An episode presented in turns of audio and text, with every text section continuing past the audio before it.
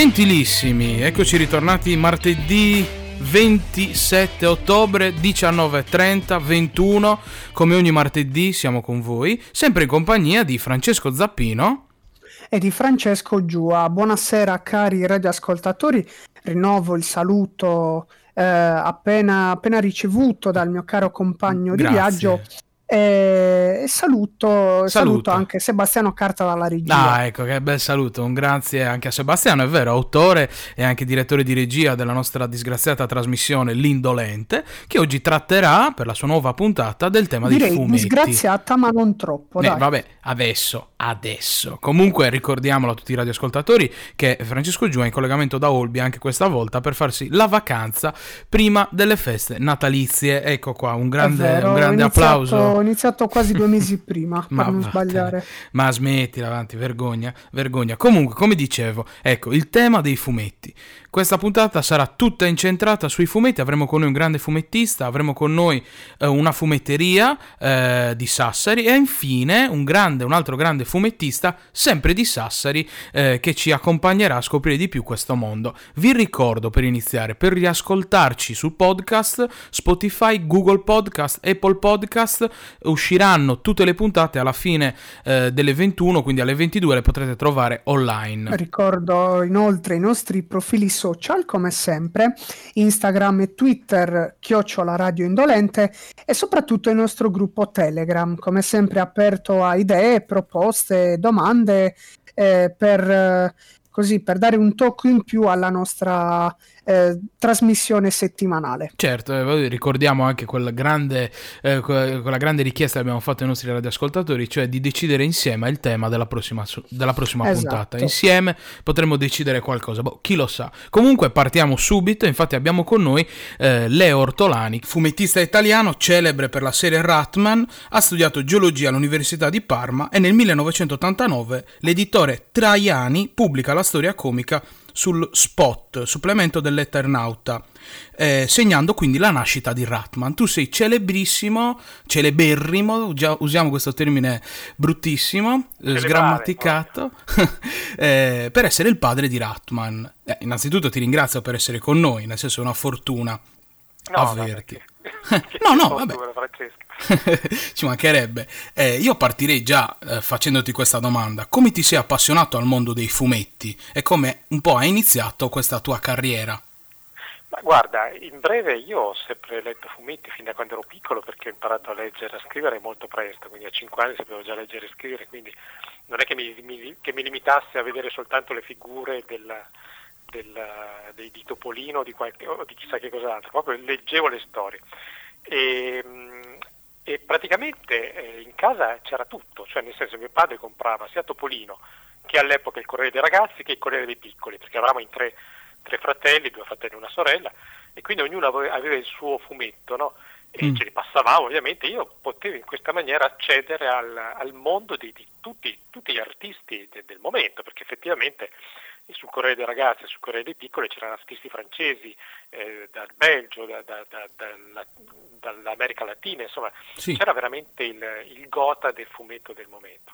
In più mio padre era già lui un lettore di fumetti e aveva raccolto i primi topolini, quelli formato rivista, quelli formato tabloid, non so se avete presente. Sì, sì, sì, ho capito. aveva ra- raccolti, Sì. c'erano le strisce di, di, non so, di, di- di Rip Kirby, le strisce di, di Paperino del, di Tagliaferro, del Topolino di Gottfredson e Flash Gordon, insomma tutte queste cose qua. Per cui io sono venuto proprio su in questa, in questa culla di, di- di fumettisti incredibili. E, e ho cominciato a fare fumetti fin da subito, per cui è stata proprio una passione che è nata, si può dire, insieme a me. Ecco, io non ho mai smesso di fare fumetti, di fare storia a fumetti, nemmeno nel momento in cui eh, ho studiato, insomma, ho fatto la mia carriera scolastica, perché comunque sia eh, era il mio rifugio, insomma, il mondo in cui io mi, mi- mi potevo rifugiare a raccontare, a raccontare storie per me e per gli altri, poi anche per gli amici, perché poi alla fine finivano poi anche in mano agli amici questi fumetti, quindi avevo già un primo pubblico già, già all'epoca. E quindi piano piano hai iniziato anche a farti conoscere prima fra gli amici e poi da questo editore. Esatto, esatto. No, poi dopo eh, c'è successo questa cosa qua che è successa proprio grazie a uno di questi amici che mi telefona e mi dice guarda c'è un, concorso per autori esordienti che fa appunto eh, Rinaldo Traini con, con l'Eternauta, se vuoi partecipare, ah ma sì dai grazie così. E, e, niente, partecipo con un paio di storie, una un po' sullo stile di queste storie, un po' col finale a sorpresa che, che erano pubblicate solitamente sull'Eternauta e un'altra che... Eh, che doveva essere una storia comica, perché ho detto guarda ci metto anche questa perché io non sono tanto uno scrittore serio che fa delle cose alla Twilight per intendersi, ma sono anche uno scrittore comico, mi piacerebbe che loro avessero una visione diciamo così completa di quello che so fare. E quindi gli mise questa piccola parodia di Batman, che era Ratman in sostanza. Mm-hmm. Quindi, e, e niente, vinse, vinse, questo concorso come migliore sceneggiatore con la storia di Ratman, quindi pensa tu come erano messi gli altri che avevano partito, no scherzo, no, cioè, ovviamente ci fu chi, chi, vinse con questa storia completa, insomma, era un periodo in cui c'era, eh, risentiva secondo me ancora molto degli anni 70 come visione del fumetto, come tipo di, di, di, di messaggio, di, approccio, per cui chi vinse aveva una visione del fumetto che ricordava molto eh, certe cose surreali alla, all'Andrea Pazienza, certe cose. E, io invece vinsi come sceneggiatura perché in effetti forse si era messi a ridere a questo supereroe. E da lì niente, da lì poi dopo beh, ho continuato a fare la mia vita tranquillamente, anche perché dovevo finire di, di studiare, di fare il militare, tutto quanto. E quando mi è capitato l'occasione di provare a iniziare a fare fumetti, a parte che già stavo cominciando a fare un po' di strisce in qua e là per varie riviste, ehm, ho provato proprio con Ratman perché, perché c'ero rimasto un po' affezionato. Era, in realtà era uno dei miei tanti personaggi, non era l'unico che avessi inventato, però siccome aveva vinto quel premio lì, insomma, ero rimasto affezionato, c'era una rinascita anche un po' dei supereroi in quel momento, eh, siamo nei primi anni 90, 94, e allora decisi proprio di iniziare con, con Ratman. È andato molto bene nelle fumetterie, la Panini Comics lo, lo, lo, lo notarono e mi proposi di provare ad andare in edicola dove rimasi poi per ben 20 anni, signori, e poi mi hanno scarcerato, insomma mi hanno liberato e adesso riesco a fare mm. anche altre cose. Ascolta Leo, io volevo chiederti, i fumetti eh, hanno ancora una presa sui giovani d'oggi? E se sì, perché? Ma guarda, io penso che qualunque mezzo abbia una presa sui giovani d'oggi se, se è realizzato bene, con cura e non è buttato lì apposta per, non so, per cercare di venderlo, insomma, perché ci sono, mm. anche quei, ci sono anche dei prodotti che vengono fatti apposta cercando di venderlo, cercando di inseguire il gusto. E, ma così come in ogni, in ogni, campo, come nella letteratura, nel cinema, insomma, nella, nella musica, se sente il, il, il, pubblico, se sente che tu sei comunque eh, sincero e genuino con la, il tuo approccio al lavoro e il tuo lavoro ha magari qualcosa che, che dà loro qualche cosa a livello mentale e, e vieni premiato, insomma, vieni letto, c'è poco da fare. Insomma. Quindi un tratto distintivo. Sì, sicuramente un tratto distintivo, anche un modo di raccontare le cose abbastanza particolare, perché in tanti fanno umorismo, però insomma eh, ognuno ha il suo stile ovviamente, per cui io spero di, di, di avere diciamo, Beh, certo. creato un mio stile con cui eh, bene o male vedo che, eh, che viene ancora apprezzato, apprezzato insomma. Beh, il tuo stile, il, ecco, il tuo stile fumettistico richiama molto alla parodia, ce lo ricordavi anche prima, Batman, Ratman, cioè sì. io direi che è proprio l'ironia che fa da cornice e da grande protagonista anche a tutte le storie che fai. Come mai puntare tutto su questa scelta? Ma guarda, ehm, per un motivo molto semplice, da una parte perché quando fai la parodia di qualcosa eh, tu sai già che parti da un, da un, materiale che gli altri conoscono, per cui eh, stimoli in loro il fatto di voler fare due risate magari con qualcosa che già sanno, quindi non, non sono costretti a iniziare un viaggio completamente nuovo, fa meno paura la parodia. In più è quello che si fa sempre quando, non so, si vede un film o si legge un libro, se eh, questa cosa qua coinvolge un certo numero di persone, queste cominciano a scherzare comunque.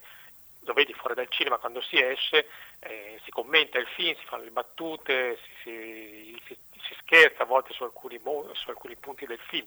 Ecco, questa cosa qua io l'ho eh, in maniera molto personale affinata, nel senso che non mi limito a fare la parodia storpiando i nomi, storpiando le situazioni, ma a volte cerco proprio di dare un senso completamente nuovo alle storie o addirittura le trasformo come con Star Raz, cioè in maniera da rendere delle storie a mio parere sì, ovviamente sì. più accettabili rispetto a quelle che ci siamo trovati poi sullo schermo che ha fatto anche grande successo, tra l'altro, Star Raz, che dovrebbe finire a fine 2020, se non sbaglio, la serie. Ma eh, allora, la serie è uscita, è uscita la, la, la, miniserie quest'anno, che è uscita da marzo fino ad agosto, e, e conclude effettivamente sì, quel, tutto il lavoro che io ho fatto a partire dal 1999, cominciando a fare eh, diciamo così, un primo Star Raz basato sui film classici e poi andando avanti con il, i, i prequel, quelli di, famosi eh, eh, eh, vituperatissimi di prequel di, di Lucas mm-hmm. e dopodiché ho preso questi ultimi tre film, ho aspettato che uscisse anche l'ultimo episodio 9 e poi dopo li ho, li ho raccontati a modo mio perché secondo me c'era un modo migliore di raccontarlo anziché provare a farne uno e poi andare avanti così al, alla cieca ascoltando cosa diceva il pubblico senza avere come si vede in questi film purtroppo un, una, una, direzione ben precisa da scegliere, se non pochissime cose. Per il resto sono veramente film fatti all'impronta, cosa che, mi, che da spettatore mi ha dato molto fastidio perché voglio dire, sei una grandissima casa di produzione, sei la Disney, non sei l'ultima arrivata, allora vuoi mettere due cose in mano agli sceneggiatori e, e riuscire a organizzare un lavoro che possa diciamo così, essere fatto nel corso dei sei anni in cui escono questi film? E lì invece non, non è, cioè, è un lavoro che non è stato assolutamente fatto e e quindi non posso fianco... dare un giudizio diciamo del tutto positivo su questi film, ho cercato appunto mm. di riraccontarli eh, attraverso queste, chiamiamole parodie tra virgolette. A fianco al mondo uh, di Ratman, un supereroe sui generis, abbiamo Cinzia, che è la sua compagna transgender. Pensi che ormai questo tema all'interno dei fumetti non sia più un tabù? Ma io mi augurerei così, che, che fosse così. Purtroppo è tabù a volte ancora per alcune parti oscure della popolazione, oscure nel senso mentale. Eh, però insomma, grazie a Dio non, so, non, c'è soltanto Cinzia, ci sono anche altri fumetti eh, a tematica LGBT insomma, che, che, che, cercano di fare un po' di luce su, su, su, su queste persone perché comunque sia eh, so, so, cioè, io mi, mi, trovo sempre un po' così eh, stupefatta a dover giustificare la presenza di Cinzia nel 2020, quando per me è una cosa assolutamente normale, ma lo, è, ma lo era normale anche, anche prima. Ecco, per me non, è le persone non normali sono quelle che non riescono ad accettarlo, non lo so. È... No, ma su questo hai ragione. Infatti, la domanda era che comunque a fianco a, a, a Ratman arrivi anche una, un personaggio che per molti può far discutere. Nel senso, comunque, ricordiamoci che il panorama culturale italiano è quello che è. Quindi, là vedere, perché poi hai fatto anche una serie su Cinzia. Ecco, vedere che comunque si crea, si costruisce una serie su un personaggio che è transgender oggi fa discutere. Questo è il male, eh, dico. Sì, ma no, ma guarda, io direi che eh, va bene nel momento in cui eh, questi racconti, queste storie si introducono normalmente nella, nella, nella letteratura, cioè eh, non, non, c'è più, non dov- andrà bene quando non farà più così scalpore, voglio dire, non farà così discutere, perché saranno semplicemente delle storie di persone che, eh, di, di, che sono transgender in quel momento, mm-hmm. per cui mhm. non, non c'è, non c'è da, da, da stupirsi.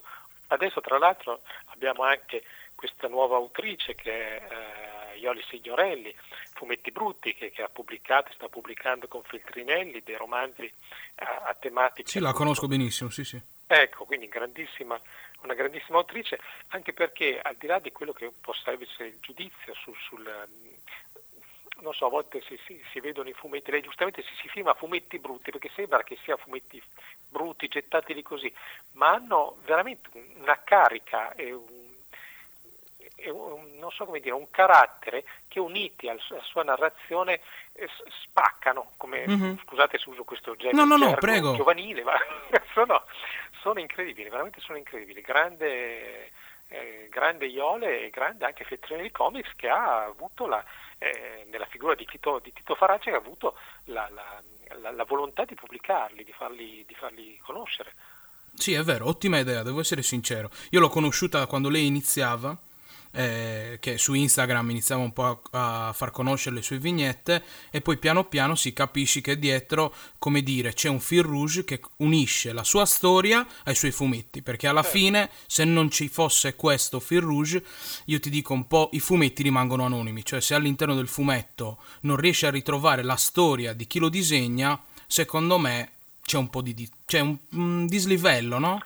Sì, a volte, a volte sì, a volte non è così necessario nel momento in cui chi scrive la storia e, e la disegna magari anche è un, è un, bravo narratore, per cui magari può raccontare di cose che non lo riguardano magari direttamente, però lo riesce a fare comunque in, in, mm. in maniera ottima. Ecco. Sì, sì. Lì, vabbè, comunque poi dipende dalla sensibilità di chi scrive, dipende da tante cose. È ovvio che dietro qualunque storia, giustamente come dici tu, c'è sempre un punto di vista dell'autore e c'è sempre una sensibilità dell'autore. Assolutamente, su questo assolutamente. Beh, ma io tornerei a fare un passo indietro a quando adesso sta ritornando la seconda ondata, ma alla prima ondata di coronavirus tu sei diventato molto virale sui social, soprattutto per le strisce che ogni giorno faceva, eh, come dire, aiutavano chi ti seguiva su Instagram a farsi anche una risata perché raccontavi ogni giorno questo virus che si fa quasi amico, cioè come un cagnolino.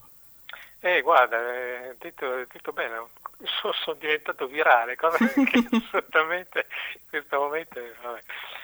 E guarda, vabbè, insomma, lì è stato un modo mio personale di, di, da una parte di elaborare anche la mia ansia del, di questo lockdown, anche le, le, le, mie insicurezze, perché ovviamente come tutti quanti, insomma, trovarsi di punto in bianco, stai organizzando una gita eh, domenicale, di punto in bianco sei chiuso in casa e non puoi più uscire, cioè in maniera diciamo non, non certo da, da, da, galera, però comunque non puoi più uscire senza determinate condizioni. E, e insomma è stata un po'... E, e, allora niente, io raccontavo il mio punto di vista giorno per giorno, sono riuscito ad andare avanti per tutto il periodo del lockdown e quando mi sono reso conto che accompagnavano moltissime persone mi sono detto che questo era quello che potevo fare io per aiutare diciamo, la gente in quel momento, in quel momento di, di, di Diciamo che, esatto, cioè in questo momento eh, quello che tu hai fatto, secondo me è anche quello che fa il, il, ruolo del fumetto in generale, cioè cercare di alleggerire periodi che sono anche cupi. Certo, certo, questo è stato fatto proprio tra l'altro in maniera in presa diretta, adesso sto ricominciando un po' a fare qualcosa. Sì, abbiamo visto. È iniziato diciamo, non un lockdown, però una serie di, di restrizioni per cercare di contenere questa, questa curva di contagio e, e, incrociamo le dita perché comunque sia speriamo di non dover eh, andare incontro a un'altra chiusura perché non, non lo so, cioè, ecco, la, la, vedrei, eh, mm. non so, ci sono tante cose che comunque sono cambiate da, dal marzo di quest'anno anche a livello di, di, eh, dice, di, di risorse, di come anche i negozianti, anche i gestori delle sale cinematografiche o delle palestre hanno reagito, insomma, investendo veramente nella, nel, nel, nel, trasformare i loro locali in qualcosa di assolutamente sicuro. Ecco, quindi quello di chiuderlo adesso purtroppo eh, risulta un po' un, sacrificio quasi non, non, non accettato, il senso, il senso, che io sto, sto avvertendo è questo non accettare determinate condizioni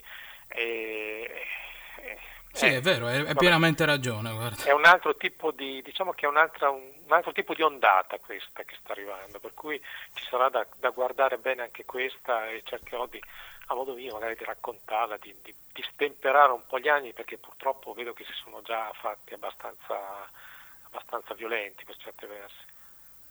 Ascolta Leo, non so se hai visto una delle ultime serie uscite su Amazon intitolata The Boys in questa serie, in pratica, eh, i supereroi vengono visti con occhio diverso dal solito, eh, nel senso emergono tutte le loro problematiche e le loro contraddizioni. Pensi che tu con Ratman sia stato un precursore di questo cambio di prospettiva? Ma guarda, io sicuramente ho già raccontato tutto questo, che, tutto quello che vedete nei The Boys l'avevo già raccontato a partire dai primi numeri di Ratman autoprodotto, mm-hmm. perché il siero per far diventare mm. dei, dei, ragazzini normali, dei supereroi, è proprio il nucleo principale del, del, della storia di Ratman da piccolo.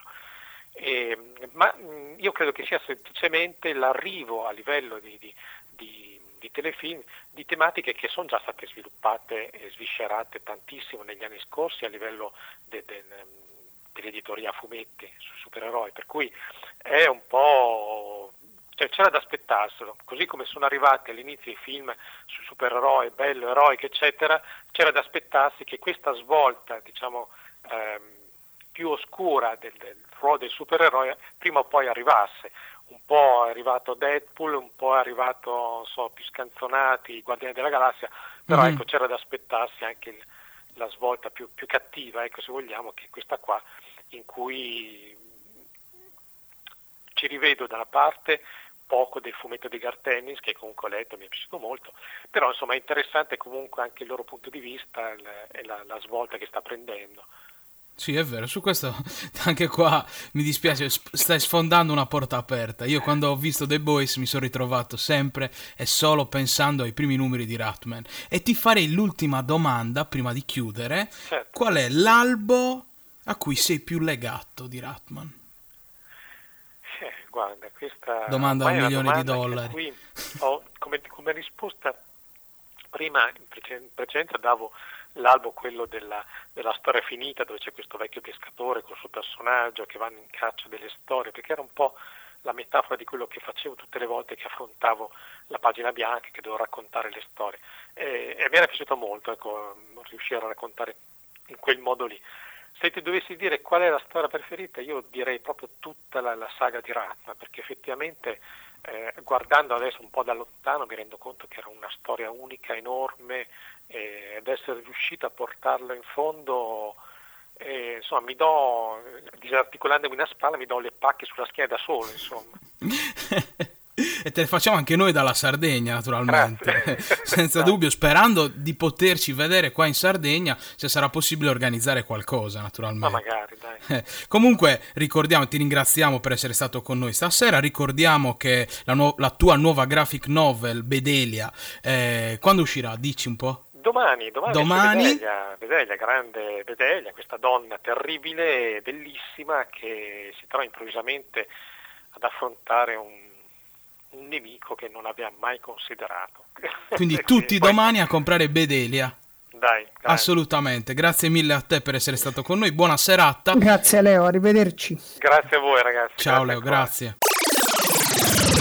Segui l'Indolente su Radio Nova Sorso ogni martedì dalle 19.30 alle 21 frequenza 93500 zona Sassari oppure sito internet in alternativa app Radio Italia per Android e iOS.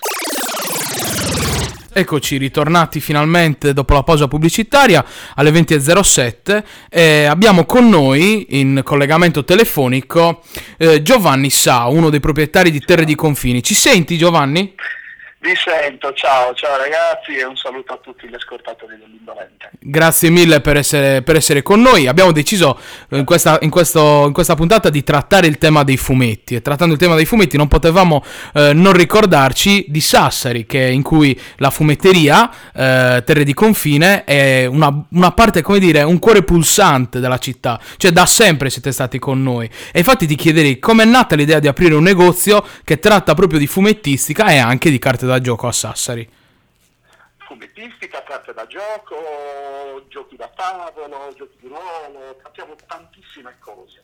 L'idea è nata principalmente da un sogno, chiamiamolo così. Sì. Perché ho sempre vissuto uh, l'ambiente della fumetteria da cliente e mi sarebbe piaciuto un giorno stare dall'altra parte del bancone perché ho sempre visto, mi ha sempre affascinato diciamo, uh, come, come, come, veniva trattato questo, questo, tipo di lavoro, la clientela.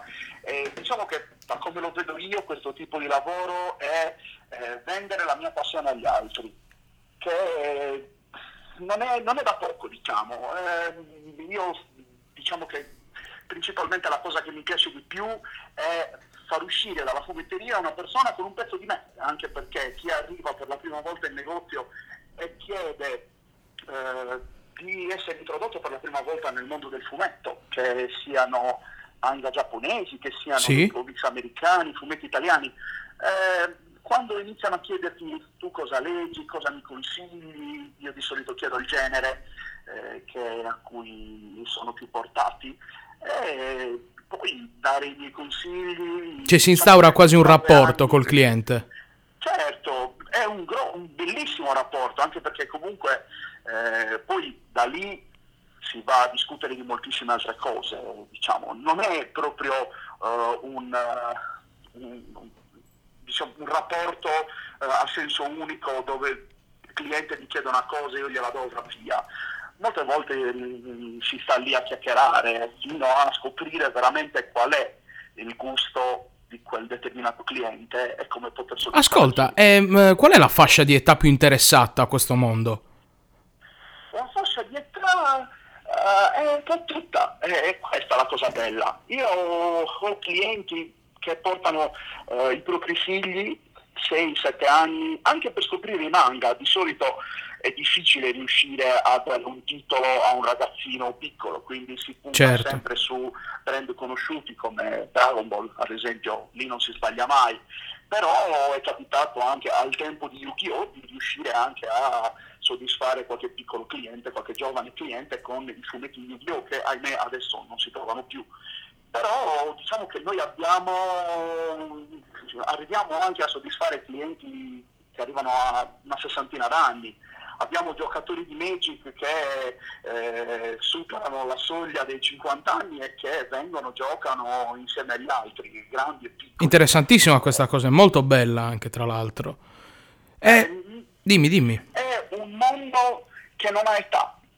Noi siamo, io della mia generazione sono cresciuto guardando i cartoni animati, guardavo, guardavo Heidi, eh, senza sapere che Heidi era stato creato da Hayao Miyazaki, che poi è quello che tutti adesso conoscono per Totoro, per La città incantata, premio Oscar, o guardavamo Astro Boy, Astro Boy che è stata una delle prime opere più importanti di Osamu Tezuka, che è considerato il dio del manga, quindi in un modo o nell'altro eh, ce l'abbiamo nel sangue. no, lo so, lo so, lo so bene. Cioè, il tuo primo approccio è iniziato proprio così, con i fumetti. Mio, Diciamo che ho iniziato, ho iniziato da piccolo con, con, i cartoni animati. Il mio primo approccio è stato da piccolo eh, quando ahimè ero ricoverato in ospedale per un intervento e venne mia zia con un numero di Dylan Dog che io non sapevo neanche cosa fosse. Ah. Eh, era il numero che si trovava il tagliagole, tanto che il chirurgo che ogni tanto veniva in, in stanza per, per, per, controllare se tutto andava bene, un giorno mi dice ma lo sai che queste teste non si possono riattaccare? Mamma mia! sì, esatto, è stato bellissimo, perché mi ricordo ancora questa frase mentre lo spogliava, perché io avevo 14 anni, forse anche, anche meno, e lui mi dice proprio questa frase, ma sai che più queste teste non si possono riattaccare? E io iniziai proprio da lì, ho tutta la collezione di Dylan Dog ad esempio, è stata una delle, delle, prime cose che io ho iniziato a leggere, fumetto italiano per dire, non, non, non, sono partito subito dai, dai, manga, poi ho iniziato con i manga, con i fumetti americani e così via. Eh, ho, ho capito. Tanto, ho, ho capito, ma ecco, um, ti chiederei quali sono le tematiche che vanno di più nei fumetti? Cioè, per esempio, ci sono fumetti che noi sappiamo essere più impegnati, altri un po' più leggeri, c'è anche una via di mezzo, giusto? I generi, se parliamo del manga, i generi sono tanti. Esistono un sacco di generi, eh, come ad esempio lo shoujo, lo shonen, eh, si va poi anche per altre tipologie eh, che hanno nomi improponibili, isekai, ci sono tante tipologie fino ad arrivare anche poi a quello che sono gli entai, ad esempio, ah, eh, sì, sì, per sì, un pubblico più adulto. Diciamo che ora come ora quello che va di più sono gli shonen, gli shonen, gli shoujo, ma gli shonen soprattutto, ti posso fare qualche esempio. E per quanto, aspetta, e per quanto riguarda il fumetto italiano invece? Il fumetto italiano principalmente non ha tan- allora, il fumetto italiano è un fumetto molto antico, perché sì. è nato negli anni, già negli anni 40 quando c'era l'inizio, proprio l'inizio della Sergio Bonelli. E, devo dire la verità, da noi il fumetto italiano va un po' a rilento, abbiamo pochi clienti che leggono Bonelli eh, ma molti che leggono altre tipologie, come ad esempio Leo Ortolani. Leo, sì, lo avevamo con noi in radio prima. ha, spopolato, ha spopolato parecchio. Uh, Bevi l'acqua, uh, abbiamo Sio, starei, potrei nominartene al Don Alemanno. Don Alemanno, Bigio, Dado, Dow, ce ne sono tantissimi. Il fumetto italiano è apprezzato, ma molte volte anche, come dire, è sovraffatto dai manga e, e, da, e, e dai fumetti americani, che evidentemente hanno un fascino maggiore. Poi non escludo che comunque vadano tantissimo, ma io ti parlo della mia realtà, Sassari come fumetteria, noi vendiamo tantissimi manga, tantissimi fumetti americani, i fumetti italiani vanno un pochettino a rilento, però non, non nascondo che eh, uno dei quelli che vanno dei maggiori sono eh, i volumi di Leo, i volumi di Leo sono, sono formidabili eh, vanno a ruba. Sì, sì, immagino, immagino. Eh, ma eh, ci, ce lo chiedevamo anche prima. Cioè, tendenzialmente il mondo dei fumetti è molto legato anche a quello dei giochi di ruolo e di carte. Ecco, se ci puoi un po' chiarire questa cosa. Il mondo dei fumetti è, è, legato, è legato a tutto, perché alla fine eh, ci sono fumetti che sono tratti da romanzi, che sono tratti da videogiochi eh, che sono tratti da, dai fumetti. Eh, ci sono state eh, tante evoluzioni nel tempo. Ora, ad esempio, c'è il boom dei giochi di ruolo che sono passati ai videogiochi. Uh, in questi giorni usciranno, usciranno nelle fumetterie uh, Critical Role, che è uh, un gruppo di esperti americani che eh, si sono, come dire, hanno iniziato a, a, farsi conoscere nel web, anche con delle presenze importanti perché mh, tra i tanti giocatori ci sono stati anche Vin Diesel, Big Show, Joe Manganiello, e sono attori, doppiatori americani che hanno iniziato a mettere online le loro ruolate. Ah. questo è successo sia in America che in Italia, in Italia con Lux Astra, e adesso il gioco di ruolo è entrato a far parte anche dei fumetti, come i fumetti sono entrati a far parte dei giochi come Yu-Gi-Oh!, esatto. come Magic.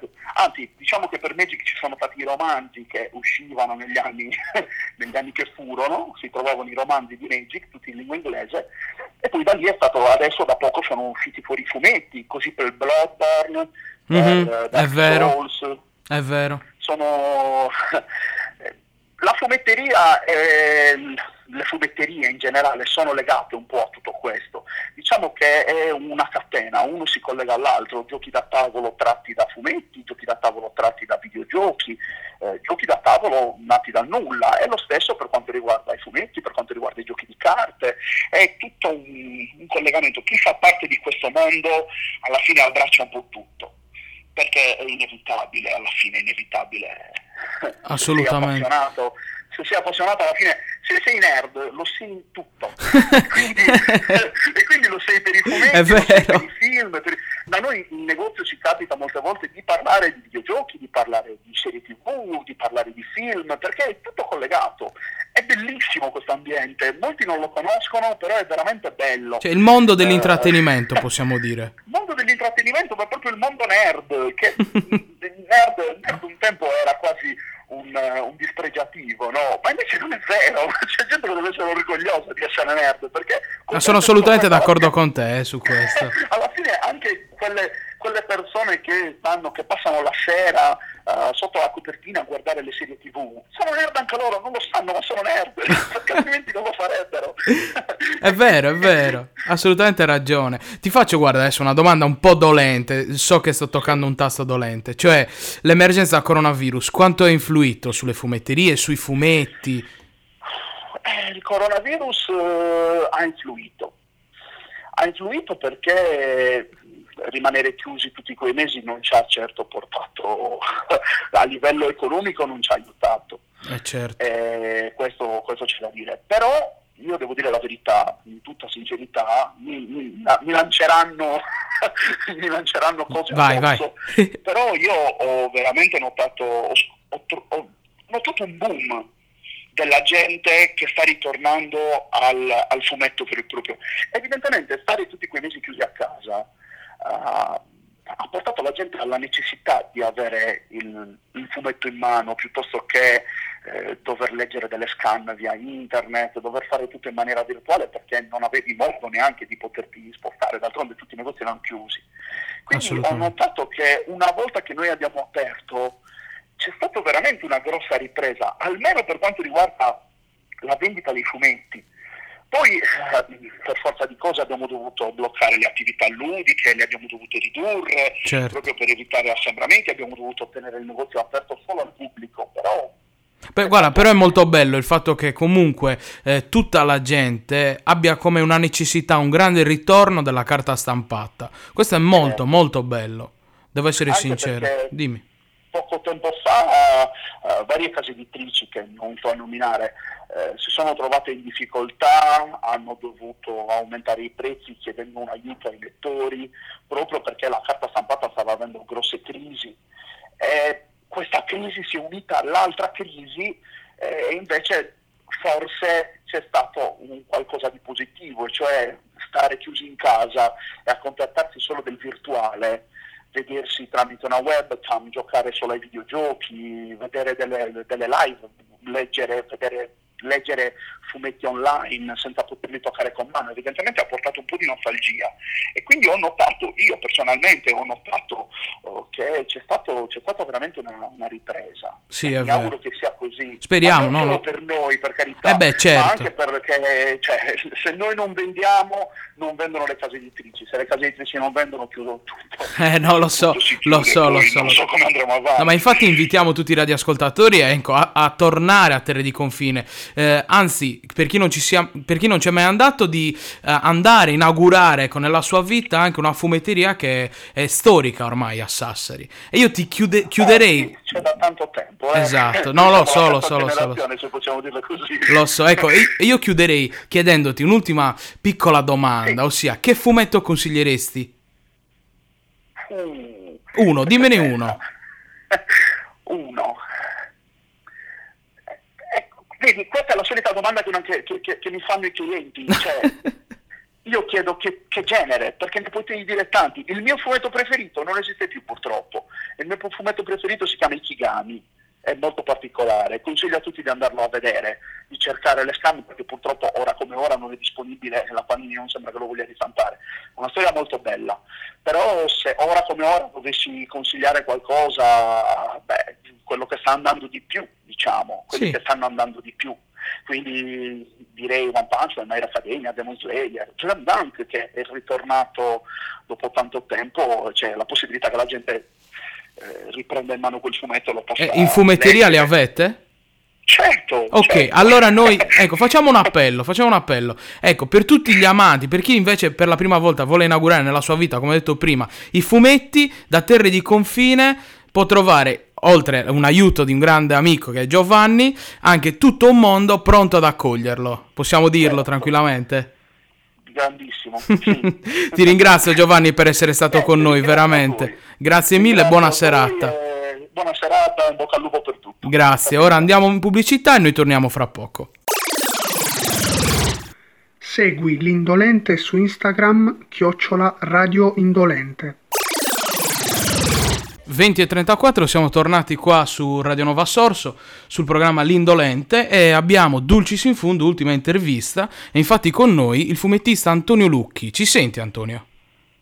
Sì, vi sento, buona serata a tutti. Ciao Antonio, allora, piccola presentazione. Allora, nasce a Sassari il 29 no- ottobre del 1978, eh, studia grafica e fotografia e lavora come grafico per diversi anni. Nel 2008 si trasferisce a Roma, dove decide di tentare la strada grafi- della grafica 3D per videogame. Viene notato da Paolo Di Orazio, che gli propone di collaborare a un nuovo progetto. Nasce Shinigami, rivista per la quale realizza due storie a fumetti, eh, pubblicate nei numeri 1 e 3 su testi dello stesso di Orazio e di Massimiliano Filadoro. Nel 2011 entra a far parte della famiglia di Davvero, eh, il webcomic di Paola Barbato e Matteo Bussola, eh, per il quale realizza gli studi del personaggio di Selena, l'episodio 12, una tavola del 22 e il 40. Su testi di Emiliano Longobardi realizza il tredicesimo episodio del webcomic noir Rusty Dogs. Nel 2013 davvero esordisce in edicola e Lucchi disegna il secondo episodio della serie. Esordisce in Bonelli grazie a Gianfranco Manfredi. Ho detto bene?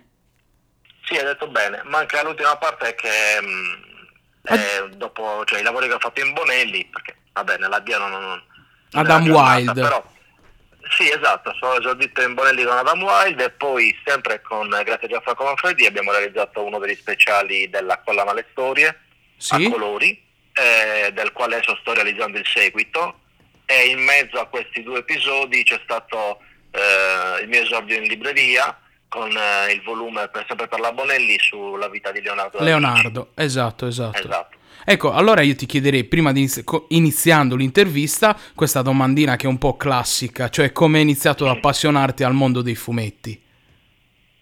Ma penso come tutti i ragazzi, almeno quelli della mia generazione, adesso magari hanno molti più input, ma alla- ai miei tempi non c'era internet, quindi la, la prima eh, valvola di sfogo, per la prima ricerca di, di avventura, di, cioè, di creatività, di fantasia era quella di Topolino. E poi da lì tutto il, quello che, che ho scoperto in edicola da quel momento in poi, quindi la Marvel, l'Uomo Ragno, fino ad arrivare appunto alle prime storie mature che ho letto, che sono quelle di Dylan Dog, e da lì mi si è aperto tutto un, un nuovo mondo. Cioè il tuo primo approccio è Eh. stato con Topolino. Assolutamente sì, Topolino, i primi fumetti che sono arrivati in casa. Eh, sì, sì, sì. E tu hai fatto, hai fatto l'istituto d'arte per questa passione o anche per altro?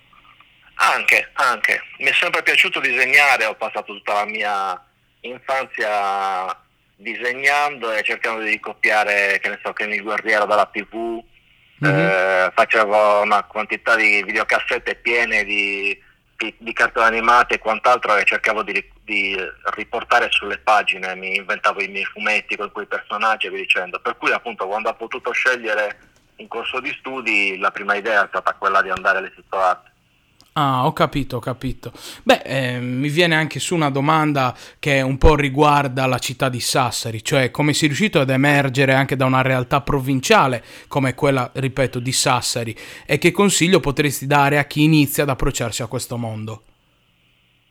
Beh, io credo che ora come ora le cose siano molto più facili Mm. per certi punti di vista. Sicuramente farsi, eh, c'è sempre, insomma, la coperta è sempre quella, è, però adesso è più facile farsi vedere, c'è più possibilità di arrivare subito alle persone, però magari quello mi viene da pensare è che c'è talmente tanto, eh, cioè, talmente tanto facile che molto più alto è il volume di persone che si muove, quindi farsi notare in mezzo a tanta gente è comunque difficile. Quello che posso dire io è che eh, non avere mai paura di, di esporsi, ehm, cercare appunto il contatto sempre con l'educazione e tutto perché capita spesso che magari ci siano delle- degli approcci un po' sbagliati, eh, quindi stare attenti alla- a come ci si propone, ehm, cercare di avere soprattutto coscienza di quello che, che si è eh, in grado di fare in quel momento lì. Molto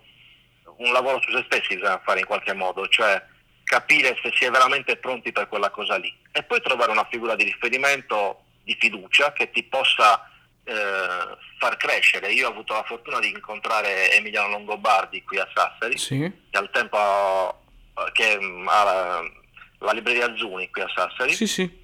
E, e al tempo era l'unica persona che avevo come riferimento, l'unico appassionato, ma che guardava i miei lavori con un occhio critico, non come l'amico, i genitori, comunque ti dicono che va sempre tutto bene, ma prendevo delle belle batoste e quello ti aiuta a far crescere, se indirizzate bene ovviamente, non solo per tramortirti e per distruggerti, ma capivo che lui quando mi faceva del male, tra virgolette, cioè quando mi diceva questa roba fa schifo, è perché effettivamente era così. E se lì hai, riesci a superare questi ostacoli, ti, ti rinforzi, diciamo, ti fortifica questo. Il secondo passaggio è stato quello di appunto eh, provare la strada fuori da Sassari, fuori dalla Sardegna, quindi sono andato appunto a Roma, dove ho frequentato una scuola che non era strettamente legata al fumetto, ma era più legata alla mia seconda passione che sono i videogame. E quello però mi ha riportato a disegnare. Ho scoperto, ho riscoperto il disegno e soprattutto il disegno digitale, che per me è stata una salvezza in quanto sono molto, eh, entro facilmente in panico, sono impaziente mm. e a, a, non avere la paura dell'errore, diciamo, mi ha liberato di molte, di molte ansie, molte angosce e da lì sono riuscito a liberarmi a fare fumetti con più relax, diciamo. Eh certo, ho capito, ho capito. Ma tu infatti hai iniziato la, l'avventura nei fumetti con l'incontro con Paolo Di Orazio, collaborando al progetto Shinigami. Come è iniziato? Come è stato iniziare a collaborare per una serie di fumetti? Beh, è stato... Sì, per me è stato una... Cioè, sono, sono impazzito, è stato un sogno che si realizzava, come poi è stato anche saputo per la Bonelli, insomma questo perché Paolo Di Orazio lo conoscevo già da quando ero alle elementari, quando c'erano i primi fumetti, la, le sue prime riviste splatter e via dicendo. Io ho sempre amato l'horror. Sì. Per cui mh, sentirsi chiamare da, da, lui per collaborare a una sua nuova rivista è stato fantastico. Ed è nato grazie a Facebook, perché io quando mi sono trasferito a Roma ho iniziato, mi sono iscritto su Facebook, ho chiesto l'amicizia a varie, varie figure del, dell'ambito fumettistico sono i, i miei miti, e ho iniziato a pubblicare dei disegni su Facebook. Lui li ha visti, gli sono piaciuti e da lì è nata la collaborazione, mi ha chiesto di partecipare a questa rivista, appunto è... abbiamo fatto due storie insieme, una scritta proprio da lui e una da Massimiliano, poi purtroppo la rivista al terzo numero ha chiuso, però da lì si è innescato tutto una, un processo di treni che passavano, diciamo, mm-hmm. per cui come stavo finendo Shinigami, eh, Paola Barbato ha scritto sempre su Facebook che stava cercando dei, dei disegnatori e quindi sono entrato nel discorso di davvero. Sì. E come stavo finendo davvero è arrivato lo stesso Manfredi che su Facebook ancora una volta cercava disegnatori, quindi cioè, hai risposto a degli annunci quindi? Sì, sì, sì, è stato così. Bellissimo. Poi, sì, sì, poi fondamentale è stato appunto il progetto davvero perché è stata la mia vera e propria scuola di fumetto online, cioè sì. noi avevamo un gruppo su Facebook dove giornalmente ci confrontavamo sia fra noi emergenti, ragazzi emergenti, che eh, con i professionisti, perché oltre Paola e Matteo c'erano Lola Iraghi eh, e tanti altri disegnatori professionisti che vedevano le nostre pagine e lì è stato un altro scalino eh, verso la, la, professionalità, diciamo. Assolutamente. Ecco, facciamo un focus, uh, focalizziamoci sull'incontro con Gianfranco Manfredi e quindi il tuo esordio nella Bonelli Editore, nella realizzazione della serie Adam Wild. Come hai vissuto questo periodo? Cosa ti ha dato? Qual è stata la tua emozione nel lavorare nella eh. casa editrice della, del padre di Tex? Beh, se uno, chi è appassionato come me può immaginare cosa, cosa voglia significare. Quando mi è arrivata, io appunto stavo finendo davvero l'episodio per il cartaceo della Star Comics e, Manfredi appunto aveva fatto questa richiesta ai disegnatori, una cosa abbastanza inusuale che poi non si è neanche più verificata perché solitamente uno si propone in Bonelli, è difficile che ti venga a cercare su Facebook soprattutto un autore o la casa editrice stessa.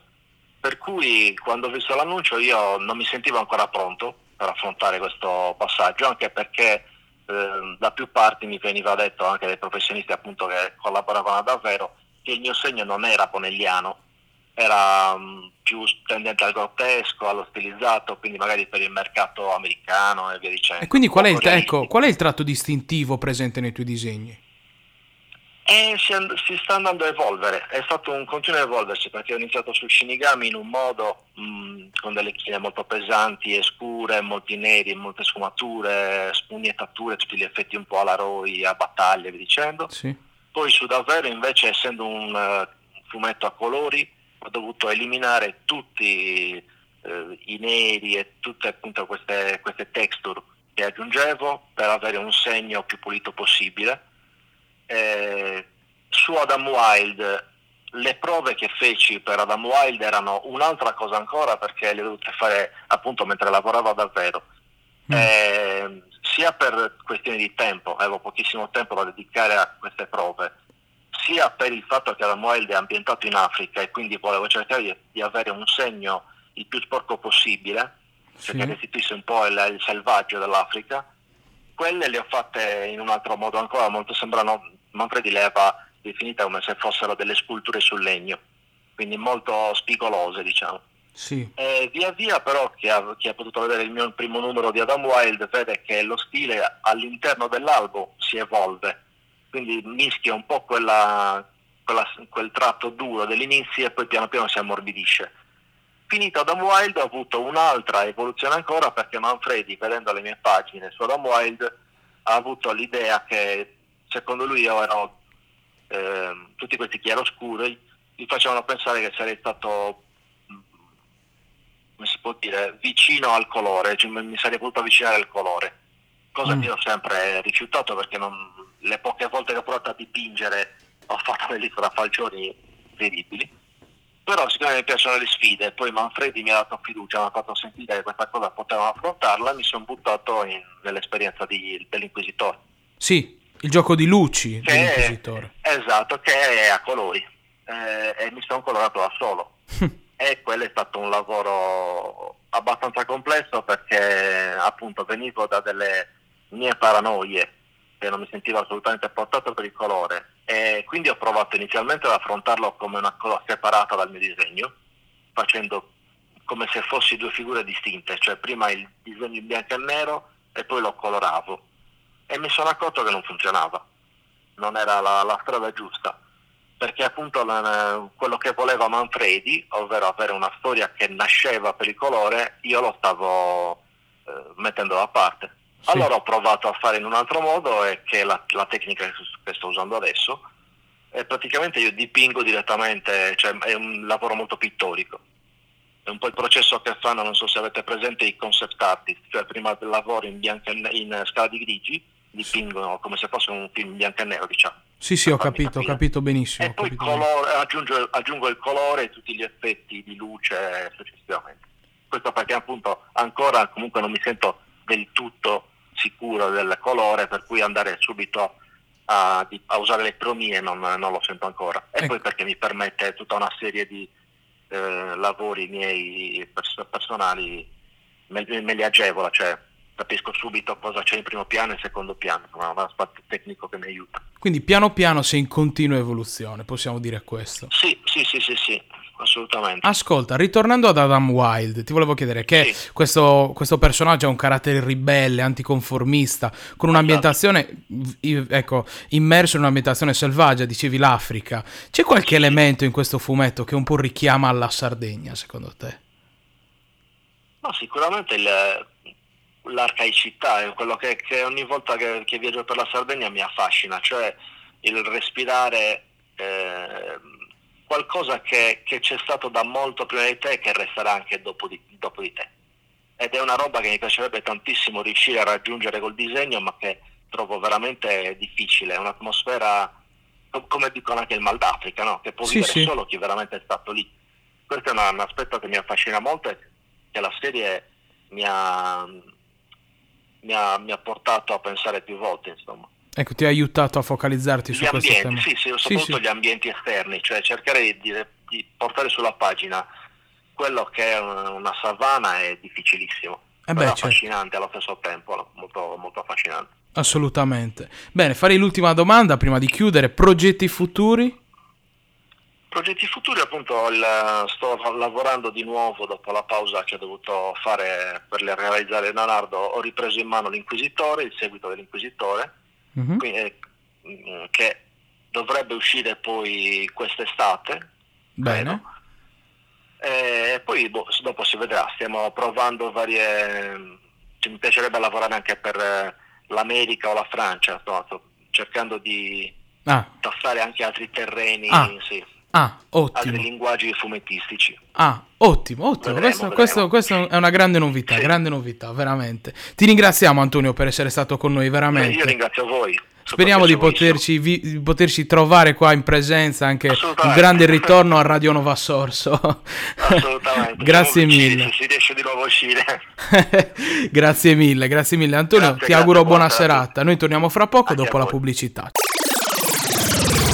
Segui l'Indolente su Radio Nova Sorso ogni martedì dalle 19.30 alle 21 frequenza 93500 zona Sassari oppure sito internet.